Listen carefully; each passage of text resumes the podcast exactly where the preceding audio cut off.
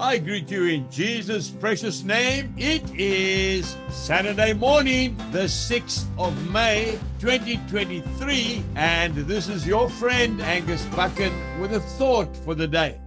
We start off in the book of Galatians, chapter 5, and I'm reading verse 1. Stand fast, therefore, in the liberty by which Christ has made us free, and do not be entangled again with a yoke of bondage. Another translation says, Christ has set us free to live a free life. So take your stand. Never again let anyone put a harness of slavery upon you. And then John, the Gospel of John, chapter 8 and verse 32. And you shall know the truth, and the truth shall make you free. Folks, if any man be in Christ Jesus, anyone be in Christ Jesus, they are a new creation. Old things have passed away, and behold, all things have become new. Let us not be deceived by the system of the world and get caught into slavery, trying to earn our way to heaven. You can't do it. It's by grace, it's by undeserved loving kindness that Jesus has set you and set me free. Sanctify them by your truth. Your word is truth. John 17, 17. The word of God is the Bible, and that's what sets us free. Believe what it says in the Bible and not what other people tell you. We are free from being slaves, slaves to the law. The devil is the accuser. He always says you're a waster, you'll never make it. But it's the Lord Jesus who overcame the devil in the wilderness. How did he do it? He said, It is written. He did it by quoting the word of God.